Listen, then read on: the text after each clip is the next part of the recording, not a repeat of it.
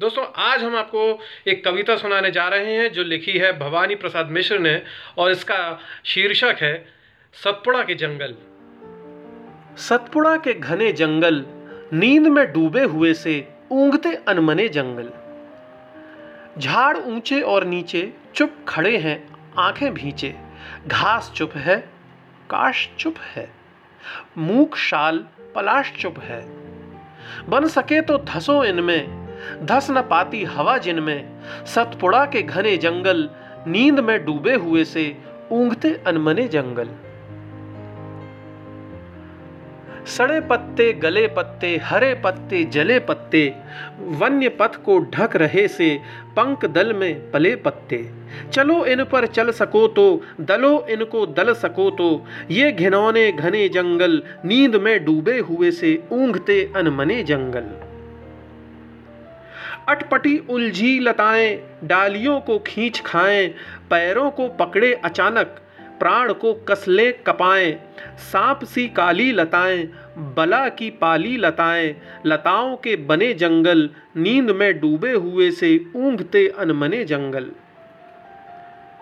मकड़ियों के जाल मुँह पर और सिर के बाल मुँह पर, मच्छरों के दंश वाले, दाग काले, लाल मुँह पर बात झंझा वहन करते, चलो इतना सहन करते। कष्ट से ये सने जंगल, नींद में डूबे हुए से ऊंघते अनमने जंगल। अजगरों से भरे जंगल, अगम गति से परे जंगल सात सात पहाड़ वाले, बड़े छोटे झाड़ वाले, शेर वाले, बाघ वाले, गरज और दहाड़ वाले कंप से कनकने जंगल, नींद में डूबे हुए से ऊंघते अनमने जंगल। इन वनों के खूब भीतर चार मुर्गे, चार तीतर पाल कर निश्चिंत बैठे, विजन वन के बीच बैठे, झोपड़ी पर फूल डाले, गोंड तगड़े और काले जबकि होली पास आती, सरसराती, घास गाती और महुए से लपकती मत करती, बास आती। गूंज उठते ढोल इनके, गीत इनके, गोल इनके। सतपुड़ा के घने जंगल, नींद में डूबे हुए से ऊंघते अनमने जंगल।